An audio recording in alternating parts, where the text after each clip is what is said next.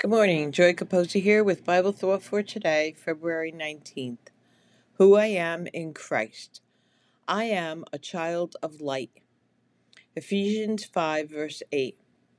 For you were once darkness, but now you are light in the Lord. Walk as children of light.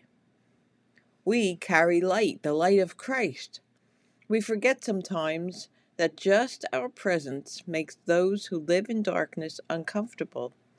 Things that are comfortable and live in darkness flee when the light shines on them. Light just sort of snuffs out the darkness. Ever notice that you do not have to run around with a broom to get the darkness out of the room after you turn the light on?